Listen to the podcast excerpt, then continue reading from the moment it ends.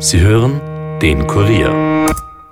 Bevor wir so richtig tief eintauchen in eine neue spannende Folge, hier noch ein kleiner Hinweis.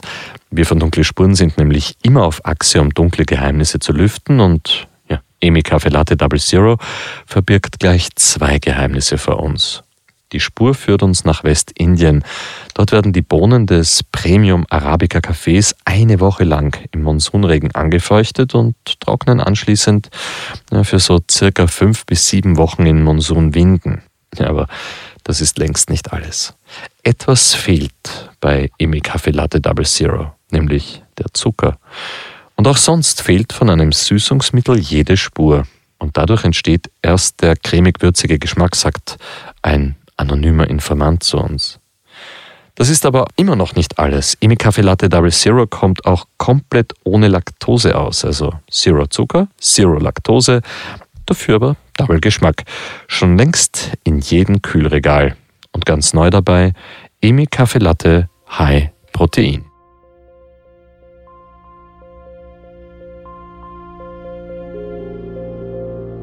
Wenn ich zurückdenke an meine Jugend, wenn ich einmal vielleicht statt Nein Ja gesagt hätte, war es vielleicht auch in die falsche Richtung gegangen. Also ein bisschen Glück hat da immer dazu. Ich bin jetzt 15 Monate fast im Haus.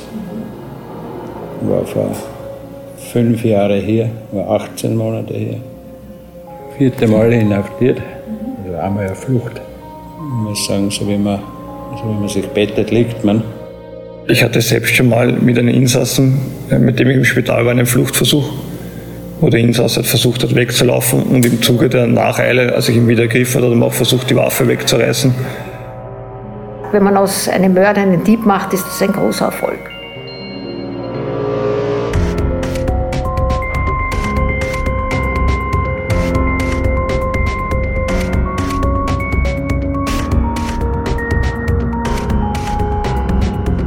Herzlich willkommen zu Dunkle Spuren, dem True Crime Podcast des Kurier, in dem wir ungelöste Kriminalfälle aus Österreich völlig neu aufrollen. Mein Name ist Stefan Andres und ich begrüße euch heute zum zweiten Teil unseres Bonustracks, einem Blick hinter die Gefängnismauern. Unsere Reporterin Yvonne Wiedler war in der Justizanstalt Josefstadt, im sogenannten Grauen Haus oder wie man in Wien auch sagt, im Hansalandl zu Besuch und hat dort mit ganz unterschiedlichen Menschen gesprochen und uns bereits ein Stück weit Einblick gegeben.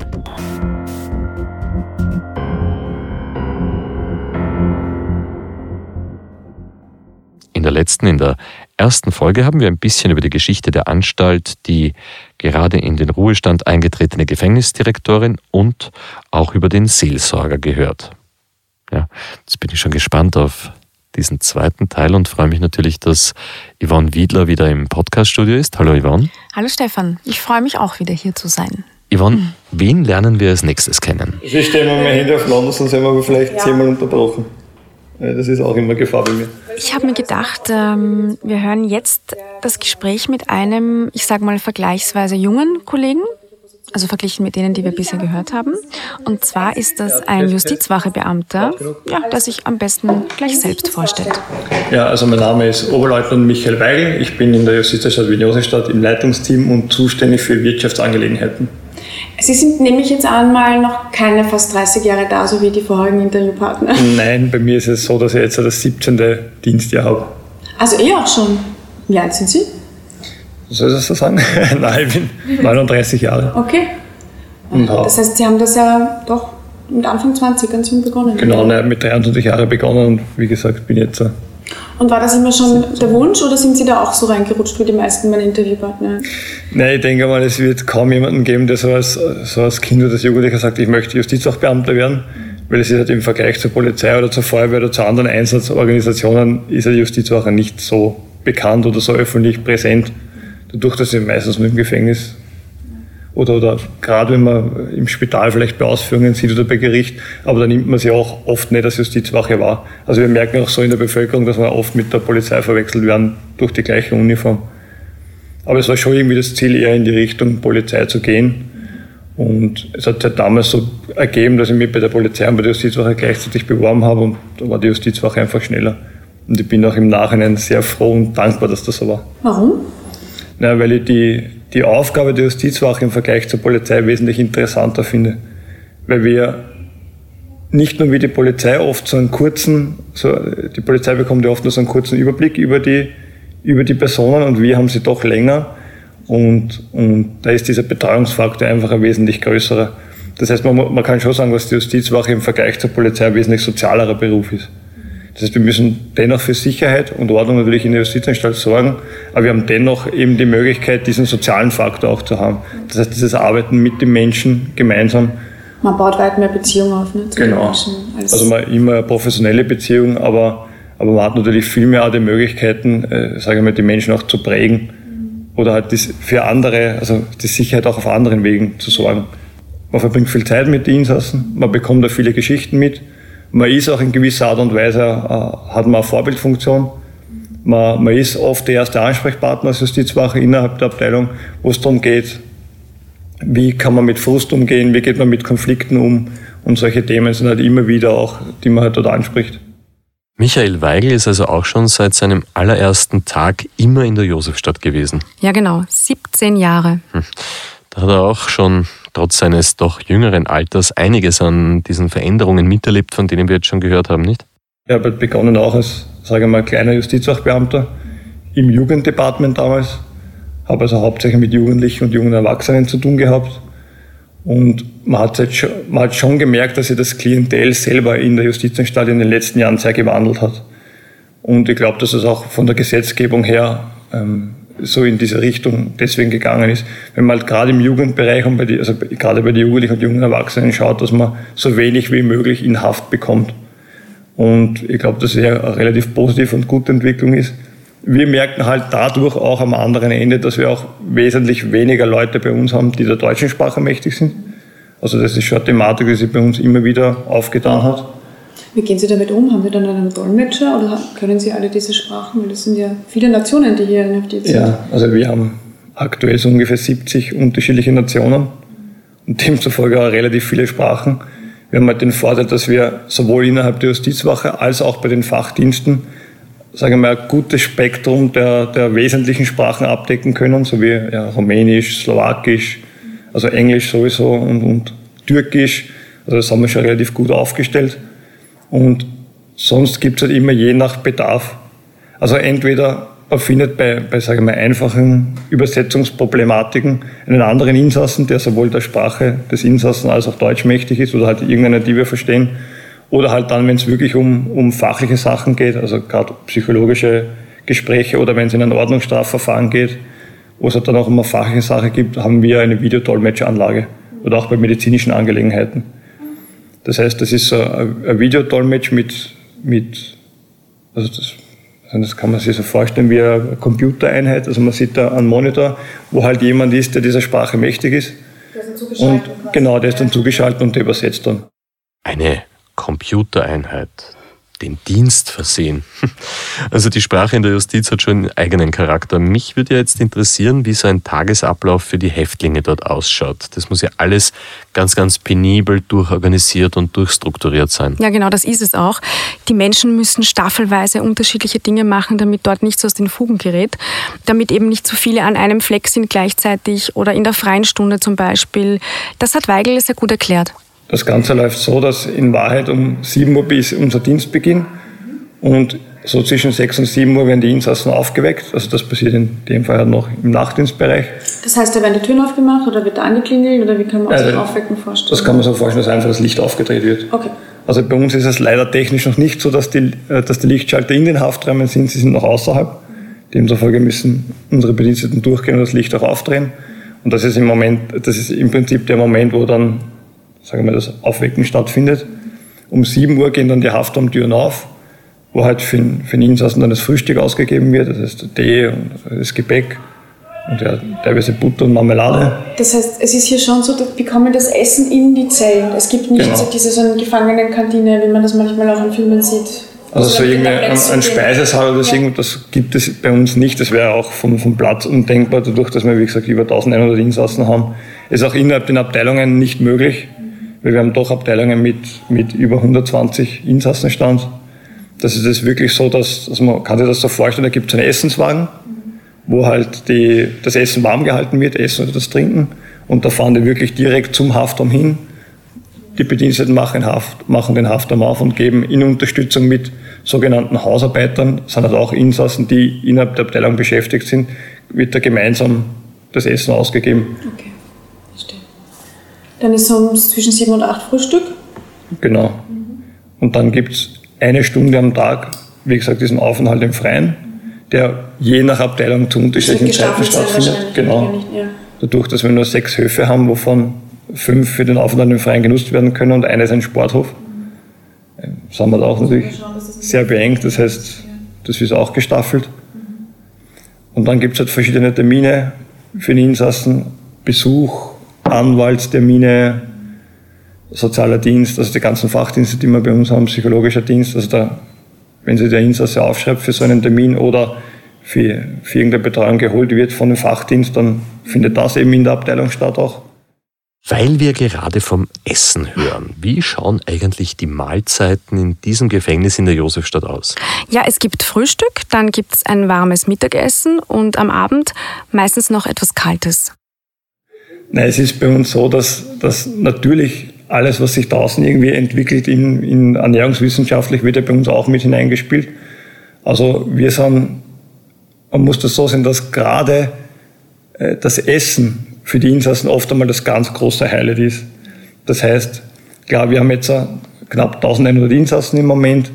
300 ähm, davon sind in einem Arbeitsverhältnis, das heißt, gehen arbeiten und die restlichen haben ein relativ kleines Freizeitangebot und sonst sind sie halt oft 23 Stunden in Haft und eine Stunde machen sie halt Aufenthalt im Freien, wo sie halt im Freien sich bewegen. Und dann, was ist jetzt das große Highlight? Und oftmals ist es das Essen. Und deswegen sind wir schon sehr bedacht darauf, dass wir auch eine gute Qualität vom Essen anbieten. Weil wir schon merken, wenn das Essen gut ist, ähm, dass dann auch weniger Beschwerden gibt, weniger Problematiken. Also das hilft der Gesamtsituation genau. einfach, wenn da eine Zufriedenheit herrscht. Und sonst bieten wir unterschiedliche Kostformen an, gerade natürlich schweinefleischfreie Kost, auch für die Moslem, die wir bei uns haben. Es gibt koschere Kost, es gibt sonst die normale Kost, es gibt natürlich sämtliche medizinische Kostformen. Also immer wenn ein Arzt irgendeine eine besondere Kostform, Schonkost oft, oder irgendeine Magenschonkost, Breikost verabreicht, dann, äh, dann leistet das unsere Küche auch. Und natürlich gibt es auch vegetarische Kost. Ich habe ihn dann etwas komplett anderes gefragt, und zwar, ob er jemals im Rahmen seines Jobs als Justizwachebeamter in Lebensgefahr war. Ja, ich hatte selbst schon mal mit einem Insassen mit dem ich im Spital war, einen Fluchtversuch, wo der Insasse halt versucht hat wegzulaufen und im Zuge der Nacheile, als ich ihn wieder ergriffen habe, hat er auch versucht, die Waffe wegzureißen. Ähm, das war im Spital dann quasi? Im Spital, ne? das war damals im Wilhelminenspital. Aber... Alles gut gegangen? Ist alles gut gegangen, ja. Heftige Geschehnisse entspannt ausgesprochen von diesem jungen Mann. Hm. Im Zuge der Nacheile, wie er gesagt hat, also wie er ihn ergriffen hat, hat er versucht, ihm die Waffe wegzureißen.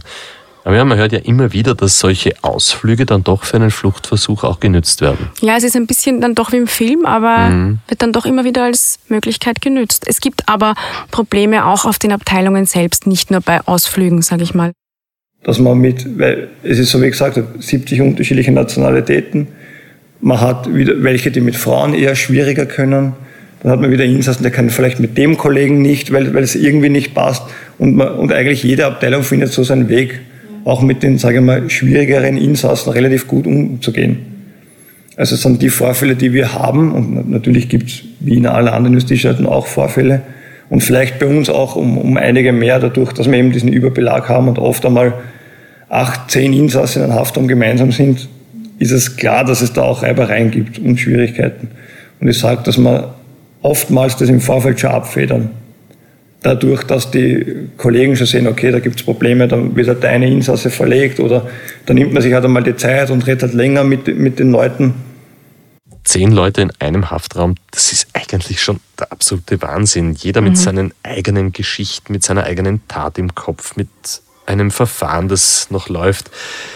Wenn dann vielleicht auch noch das eine oder andere psychische Leiden dazukommt oder, oder eine Krankheit, das ist ja Irrsinn. Ja, und das ist den Menschen, die dort arbeiten, vermutlich mehr als allen anderen bewusst. Ich habe Herrn Weigel dann noch auf das Thema Medienberichterstattung angesprochen. Den Strafvollzug positiv zu verkaufen, ist etwas, was, was ganz schwierig ist, weil ich denke mal, es müssen sämtliche Medien müssen auf ihre Auflagszahlen schauen. Also es, es und, und ich glaube, wenn, wenn jetzt, äh, jetzt, der Kurier oder wer auch immer berichtet, naja, ja, ist die nicht, es, es wurden viele Übergriffe, äh, weiß ich nicht, die Beamten kriegen das, das, nicht, das, sind, das sind halt große Aufreger, wo, wo man eher weiß, okay, da, da greift vielleicht eher einer zur Zeitung, wenn er liest, wieder im Jahr 2018 150, ich sage jetzt irgendeine Zahl, Übergriffe, dass dann eher einer hingreift, dass wenn steht, 37 Lehrabschlüsse wurden, wurden positiv abgeschlossen von den Insassen.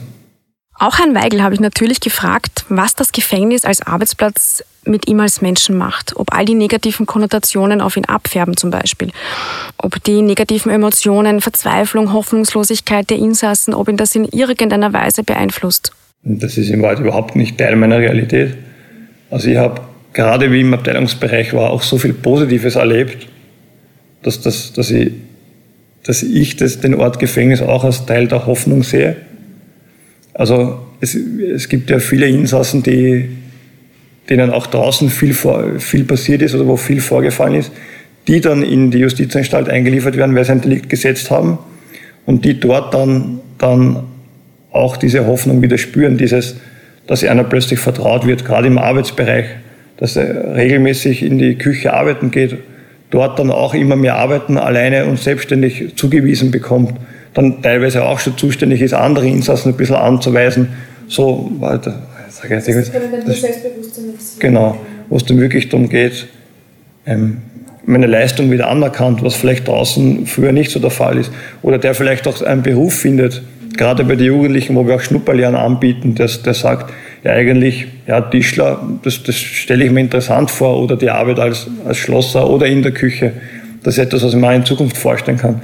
Und die dann eben in diese Richtung äh, sich weiterentwickeln oder die den Schulabschluss hier nachholen und dann auf einmal Perspektiven haben draußen auch am Arbeitsmarkt, die vielleicht vorher überhaupt nicht gegeben waren. Also es gibt auch genug Beispiele, wo man sagt, okay, da ist viel Positives passiert, auch, sage ich mal, hinter den dunklen Wänden. Das war ein richtig interessanter Einblick in das Leben des Justizwachebeamten Weigel. Yvonne, ich bin schon sehr gespannt, wer als nächstes drankommt. Ja, ich denke, jetzt wäre es gut, auch mal jemanden von der anderen Seite zu hören, nämlich einen der Insassen, Josef M. mit der HNR, also Haftnummer 18, hat mit mir gesprochen. Zum Interview wurde er von einem Justizwachebeamten begleitet, der auch während des Gesprächs die ganze Zeit daneben gesessen ist. Wir durften dafür das Büro der Direktorin nehmen. Sie hat den Raum allerdings verlassen. Ja, also ich bin über 40. Ja, das vierte Mal inhaftiert. Also einmal eine Flucht gewesen, längere Zeit. Ich bin gelernter Schlosser, habe draußen einen Betrieb, wo mein Bruder der Chef ist. Also gut, der Mann hat schon einiges an Erfahrungen gemacht, was den österreichischen Strafvollzug angeht. Viermal schon inhaftiert gewesen und Fluchterfahrungen hat er auch gemacht.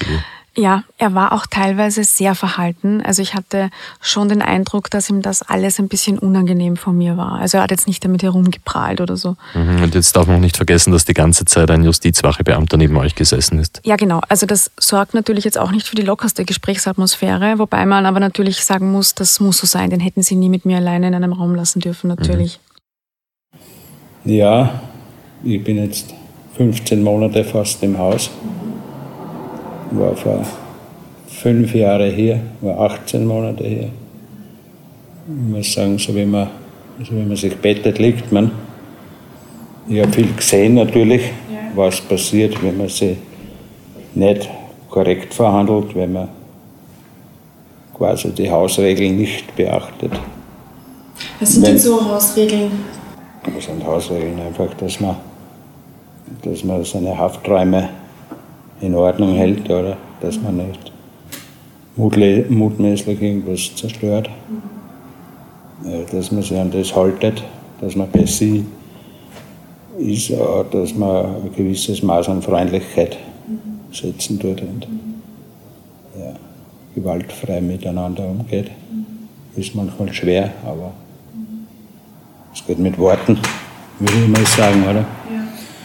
Ja. ja für mich war wichtig immer bei jeder Haft Arbeit zu finden.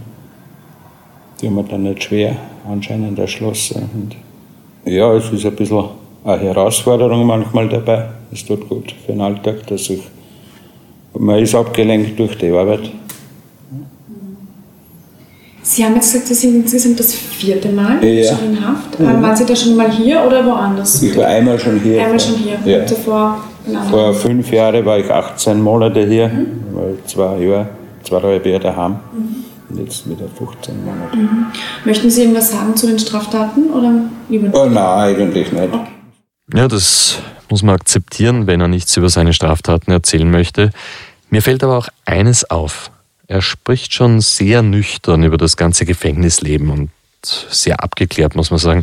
Yvonne, er sagt, er ist gelernter Schlosser und hat als solcher auch immer problemlos im Gefängnis arbeiten können. Ja, genau. Und das verändert den Alltag dort natürlich schon sehr. Das macht ihn weitaus erträglicher. Im Gegensatz zu jenen, die nicht arbeiten können, dürfen, wie auch immer, und 23 Stunden am Tag in der Zelle eingesperrt sind und nur eine Stunde Freigang haben. Um sieben geht die Zelle auf, kriegt man sein Frühstück, man geht aber in die Arbeit, spätestens halb acht. Da ist man beschäftigt bis halb eins. Ja, dann hat man noch ein bisschen Freizeit nach der Arbeit. Mittagessen ist schon in der Zelle, das wird von Hausarbeitern ausgeliefert, was von der hauseigenen Küche kommt. Ja, man hat Zeit zum Telefonieren, zum Duschen, ein wenig Fitness zu machen in einem Fitnessraum. Josef M. sagt, er hat über die vielen Jahre hinweg gelernt, wie man im Gefängnis am besten und am reibungslosesten, sage ich mal, durchkommt. Also das Vernünftigste ist, dass man sich mit den Leuten abgibt, mit denen man im selben Betrieb arbeitet. Und der Rest ist einfach ein Grüß Gott am Gang und das war, ist, so fahre ich am besten. Und von allen anderen, man, man schaut, man, man merkt ja auch, wo, der ist ein bisschen stark auf Medikamente drauf. Man merkt, der, der ist ein wenig protzig, oder? Und man geht halt den aus dem Weg, was nicht zu einem passt. Mhm. Ist das auch ein bisschen ein Erfahrungswert, den Sie gesammelt haben? War das vielleicht das erste Mal anders oder dass das gescheiter ist? Äh Na, natürlich äh, ist ein Erfahrungswert dabei, wo man sich okay, da bin ich jetzt eingefahren wegen einem anderen und äh, man macht ja draußen auch nichts anderes. Nicht? der, was nicht zu mir passt, den weiche aus. Da sind die Ausweichmöglichkeiten halt nicht so groß. Aber man kann ihm ja zeigen, dass ich mit denen nichts zu tun haben will. Fragt man Josef M. danach, wo er in der Justizanstalt Josefstadt das größte Problem sieht, dann gibt es von ihm eine ganz klare Antwort. Das ist problematisch, das ist seit Jahren die Ärzte das ist eine Katastrophe, wirklich. Also, man muss wegen jedem drum betteln gehen, oder? Es ist, man wird sehr, sehr äh, unfreundlich, beziehungsweise gar nicht wahrgenommen, oder? Es ist Wartezeiten in, in, in Räume, wo, wo natürlich äh, gemischtes Publikum ist äh, laut, keine Luft, keine gute Luft zum Atmen in diese Warteräume. Also das ist wirklich, zumindest in diesem Haus. Man kann gar nicht sagen von oben herab, weil man einfach, wenn man was sagt, was man für Beschwerden hat, man kriegt, man weiß oft nicht einmal, was man für Medikamente kriegt. Äh, oder es wird, man, es wird dann bloß so, man wird abgehackt und sie sind fertig. Und man hat es eigentlich in dem Moment überhaupt keine Ahnung, kriege ich jetzt was dagegen, was kriege ich dagegen, vertrage ich das. Ich habe mir das schon abgewöhnt, da zu Ärzten zu gehen. Es gibt immer wieder Wege. Es gibt ein paar Schwestern, die recht freundlich sind, es gibt Pfleger, die recht freundlich sind und man muss das halt dann über solche Wege machen. Nicht? Und diese Wege musst du halt finden und dann. Man muss sagen, die Versorgung, dann wieder die Medikamentenversorgung, das funktioniert. Gibt es noch irgendwas? Was ist ja, beim Essen, aber da kann man immer nachbessern. das, das, das, kann man ja nicht so. Es ist immer in einer Großküche und es wird sich Mühe gegeben und ich denke mir, das zählt. Diese Wege muss man halt finden, sagt Josef M. Und da kommt ihm natürlich seine Erfahrung dort zugute. Wir machen jetzt einmal eine ganz kurze Pause und sind gleich wieder zurück.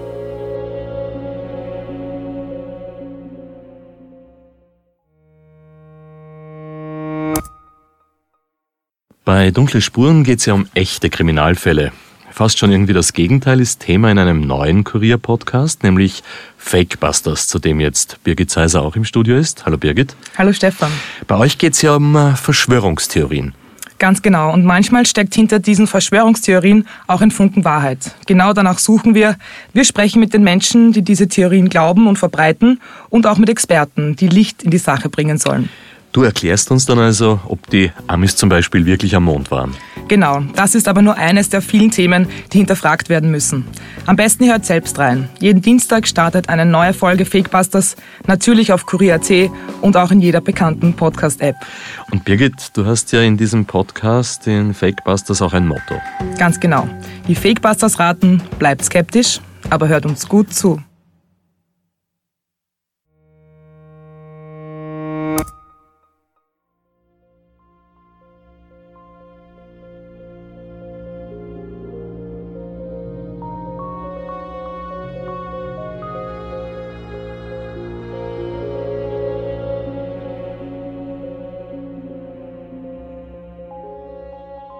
Willkommen zurück bei Dunkle Spuren.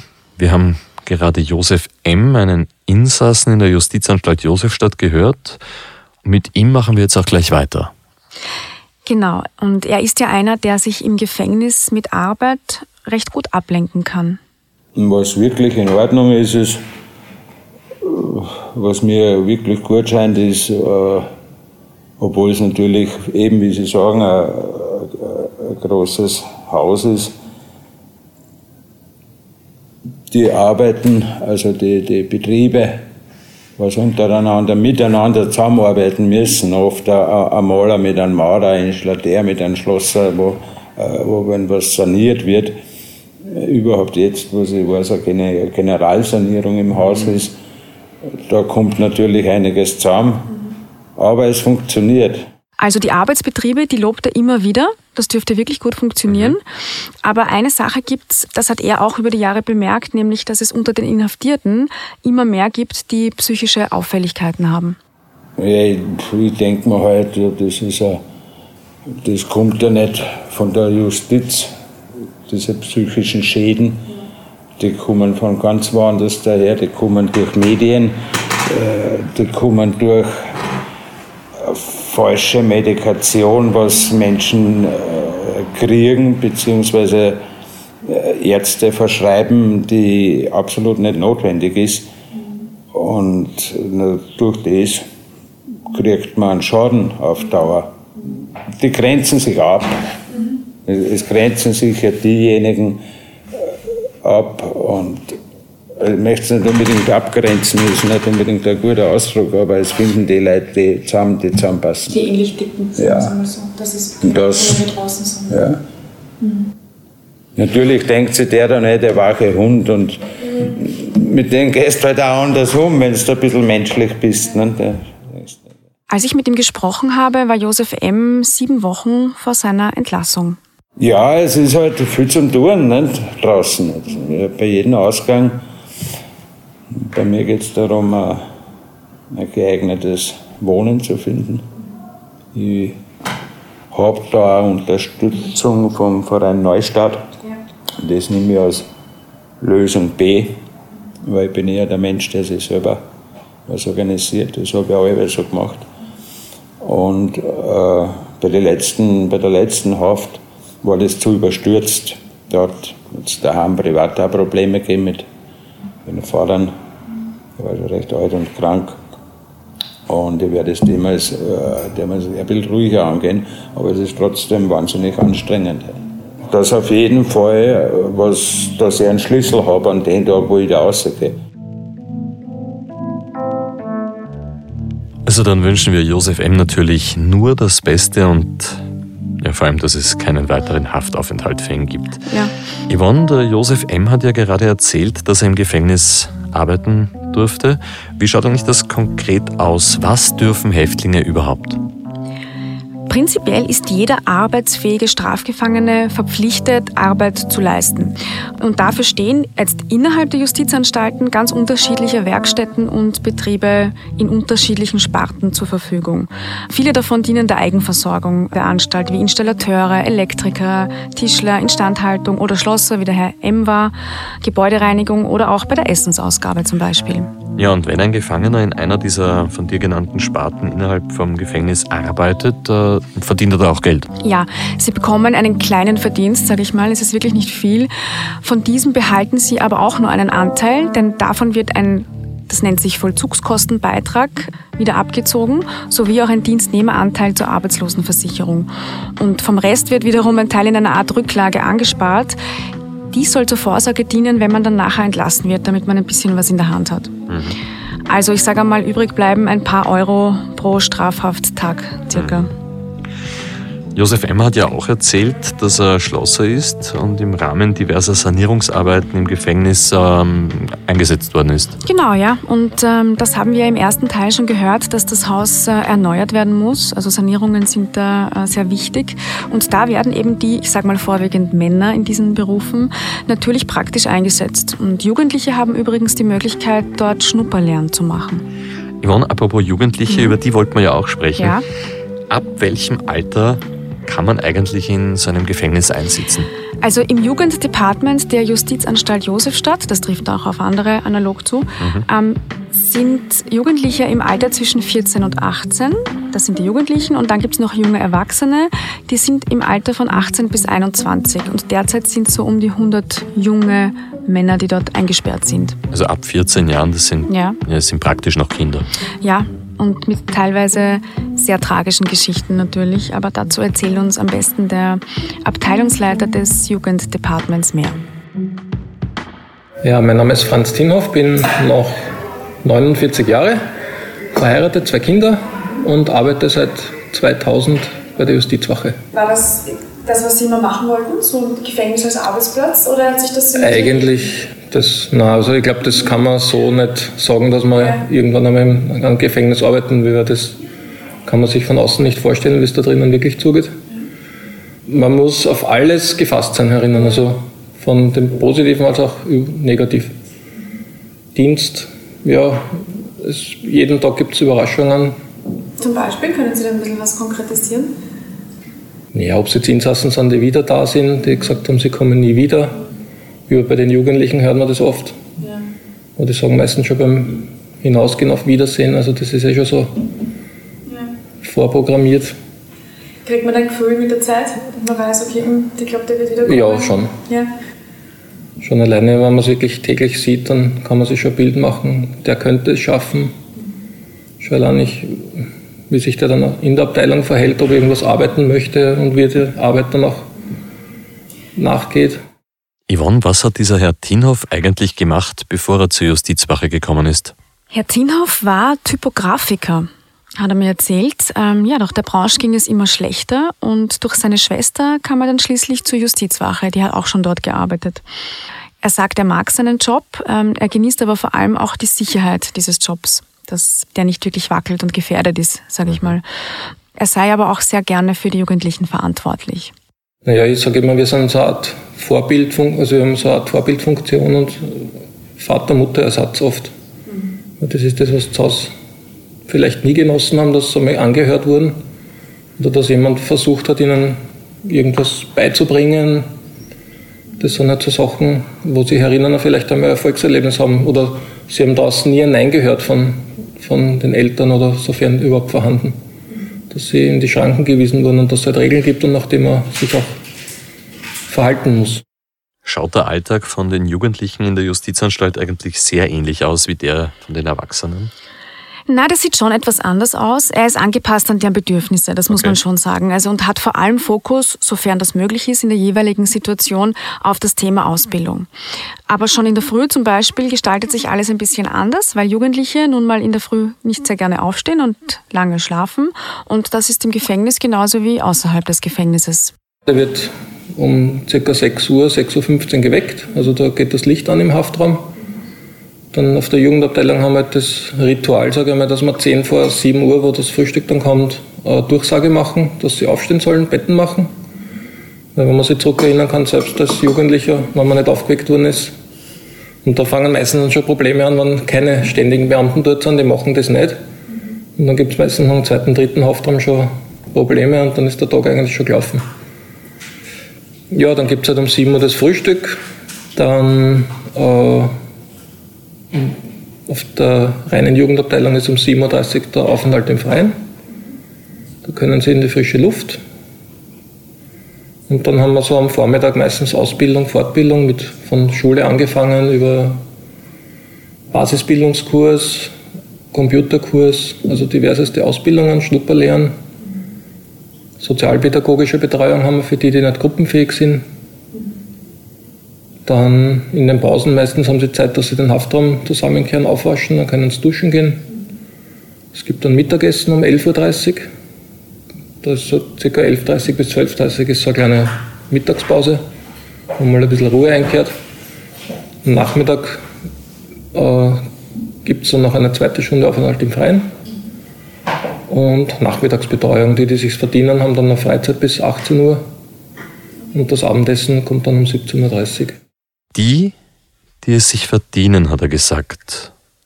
Ich gehe jetzt einmal davon aus, dass es da sehr große Unterschiede geben wird, was auch immer wieder zu Reibereien führt, oder? Ja, natürlich. Das mhm. sind ja die hormonbeladenen Jugendlichen auf einem Fleck, jeder mit seiner eigenen Geschichte, mit seinem eigenen Drama, sage ich mal. Aber ich habe Herrn Tinhoff genau deshalb gefragt, wie man so Jugendliche eigentlich im Zaum hält und was sich da so bewährt hat an Strategien. Zu große Gruppen ist oft nicht sehr gut. Überhaupt dann weiß man schon, wer vertragt sich mit wem nicht und dann gibt es halt leider immer wieder die ein paar Burschen, die provozieren halt nur und sind auf, auf Revier markieren aus, sage ich immer. Das, und dann, also aufpassen muss man immer, man kann sie nicht alleine lassen, genauso wie im Sport. Also unbetreut den Sport machen lassen, das geht gar nicht. Die müssen immer die, das Gefühl haben, sie werden beobachtet und dann geht es halbwegs gut. Wie schaut das bei den Jugendlichen eigentlich aus mit Sanktionen, Yvonne, wenn sie sich ähm, eben nicht an die Regeln halten? Ja, das habe ich ihn auch gefragt. Also sie haben bestimmte Freiheiten und Rechte, so hat er es formuliert. Mhm. Aber sollten sie sich an etwas nicht halten oder gegen etwas verstoßen, dann werden ihnen gewisse Freiheiten, zum Beispiel wie Besuch oder andere Dinge, einfach gestrichen bzw. weggenommen. Ja, sei es jetzt bei einem Besuch zum Beispiel, dass da irgendwas übergeben wird oder so, dann kann man damit den Besuch für ein, zwei Wochen das wird dann durch Ordnungsstrafverfahren entzogen. Kleinigkeiten in der Abteilung, wenn sie der nicht, kann man, das erste ist einmal, dass die Freizeit gestrichen wird, dass er dann ein bisschen länger im Haftraum drinnen sitzt. Dass man, wenn er beim Fenster rausschreit oder irgendwas, dass man das Fenster so versperrt, dass es nur mehr zum Kippen geht. Also Sauerstoff kommt noch rein, aber ja, alles andere ist dann eingeschränkt, bis zum, dass man einen Fernseher halt entzieht. Es ist in jedem Haftraum ein Fernseher drinnen. Und das tut halt dann am meisten weh, aber selbst das setzen sie oft aufs Spiel und sie wissen sehr wohl, dass das eine Konsequenz sein kann und trotzdem. Wir sprechen eigentlich immer nur von den männlichen Jugendlichen im Jugenddepartement. Gibt es dort gar keine Mädchen? Doch, es gibt auch Mädchen, aber sie sind von der Anzahl her weit weniger mhm. und die sind ganz weit weg auf der Frauenabteilung untergebracht. Also die sind separiert. Und was übrigens auch ein Unterschied zur Erwachsenenabteilung ist, die Jugendlichen sind maximal zu zweit in einem Haftraum, weil die eben in großen Gruppen besonders schwierig sind. Das heißt also, dort gibt es diese großen Zehn-Mann-Zellen gar nicht. Nein, gibt es dort nicht. Mhm. Mittlerweile eben maximal zu zweit. Und das ist sogar möglich, wenn einer alleine sein möchte und die Fachdienste sagen, das geht in Ordnung, weil er ist keine Eigengefährdung, dann kann er theoretisch sogar alleine schlafen, alleine einen Haftraum haben, wenn der Platz dafür da ist. Herr Thienhoff hat dann von den problematischen Umfeldern der Jugendlichen erzählt, wo die herkommen, bevor sie im Gefängnis landen. Sofern die Eltern überhaupt vorhanden sind, also da, auch die sind oft schon einmal amtsbekannt, wobei wir auch schon von einem Ehepaar, die beide Polizisten sind, zum Beispiel im Burschen gehabt haben. Also auch das, also es ist niemand gefeit davor, dass oder kein Jugendlicher. Und ich sage immer, wenn ich zurückdenke an meine Jugend, wenn ich einmal vielleicht statt Nein Ja gesagt hätte, war es vielleicht da in die falsche Richtung gegangen. Also ein bisschen Glück da immer dazu. Yvonne, ein großes Thema bei Jugendlichen sind natürlich Drogen und Drogenentzug. Mhm. Wie schaut es da auf dieser Abteilung aus? Das habe ich Herrn Tinhoff auch gefragt und er meinte, ja, Natürlich gäbe es den einen oder anderen mit Drogenvergangenheit, da brauchen wir überhaupt nicht äh, ein Geheimnis draus machen. Diese Jugendlichen würden dann psychiatrisch betreut werden und falls nötig erhalten sie die notwendigen Medikamente, die sie brauchen, dann im Gefängnis. Ja. Überraschenderweise aber ist nicht das Drogenthema das Problematischste, so wie das vielleicht bei manchen Erwachsenen ist, sondern etwas anderes, das äh, Herrn Tienhoff da sehr auf Trab hält. Das große Problem ist natürlich das Rauchen seit 1. Jänner bei uns. Und natürlich das ganze Haus, es sind Erwachseneninsassen, die Jugendlichen sind mittendrin von von den Abteilungen her. Es gibt Fenster, es gibt Burschen, die werden natürlich je nach Ausbildung, die dürfen in der Kantine mitarbeiten und werden dort beschult oder in einem Lehrberuf oder Schnupperlehre, wo sie mit Erwachseneninsassen zusammenkommen, zwar immer unter Aufsicht, aber mit Erwachseneninsassen. Oder, und da ist natürlich immer die Gefahr, dass sie irgendwas bekommen, wenn sie was wollen. Und das da erinnern, das ist wie ein Kampf gegen Windmühlen, sage ich. Wir, wir schauen schon darauf. Ich sage immer, wenn es das gescheit macht und es merkt keiner was davon, dann wird es passen. Aber oft machen sie es sehr provokant und das halt mit, dass jeder mitkriegt, dass sie geraucht haben. Das Rauchen also. Yvonne, wie schaut eigentlich die Regelung bei den Erwachsenen aus? Erwachsene dürfen nach wie vor in den Haftraumen rauchen. Das wusste ich nicht. Aha. Ja, das ja, hat mich spannend. auch ein bisschen überrascht, ja. Aber er meinte, wenn man das abdrehen würde im ganzen Haus, dann haben sie es wirklich nicht lustig. Das kann ich mir ja, allerdings vorstellen. Weil da wirklich fast jeder Raucher ist und das würde für so viel Unruhe sorgen, dass sie gesagt haben, okay, es bleibt weiter erlaubt. Yvonne, Dankeschön. Das war also ein weiterer Blick hinter die Gefängnismauern von Österreichs größter Haftanstalt, der Justizanstalt in der Josefstadt. Mhm. Nächste Woche am Freitag gibt es dann den dritten und auch schon wieder letzten Teil von dieser Bonusfolge. Wen werden wir dann noch kennenlernen? Ja, nächste Woche gibt es noch ein interessantes Gespräch mit einer Insassin, die sehr viel über das Thema Reue spricht und die auch sehr genau ihre Taten uns erzählen wird. Okay, spannend. Ja, ähm, sie erzählt uns auch, welcher der allerschlimmste Moment für sie während der Haft war. Und dann gibt es noch eine zweite Frau zu hören, eine Frau, die sich unter Männern durchsetzen musste, eine Abteilungsleiterin, auch sehr spannend. Und ganz zum Schluss tauchen wir in die Psychologie von Gefangenen ein. Da sind wir wirklich gespannt, Yvonne. Danke dir. Ja, und danke vor allem auch den Leuten in der Justizanstalt Josefstadt, dass sie bei uns mitmachen und dir so wirklich spannende Interviews geben. Und danke euch fürs Zuhören. Und vor allem, Seid nächste Woche wieder dabei, wenn wir uns weiter mit dem Leben hinter den Gefängnismauern beschäftigen.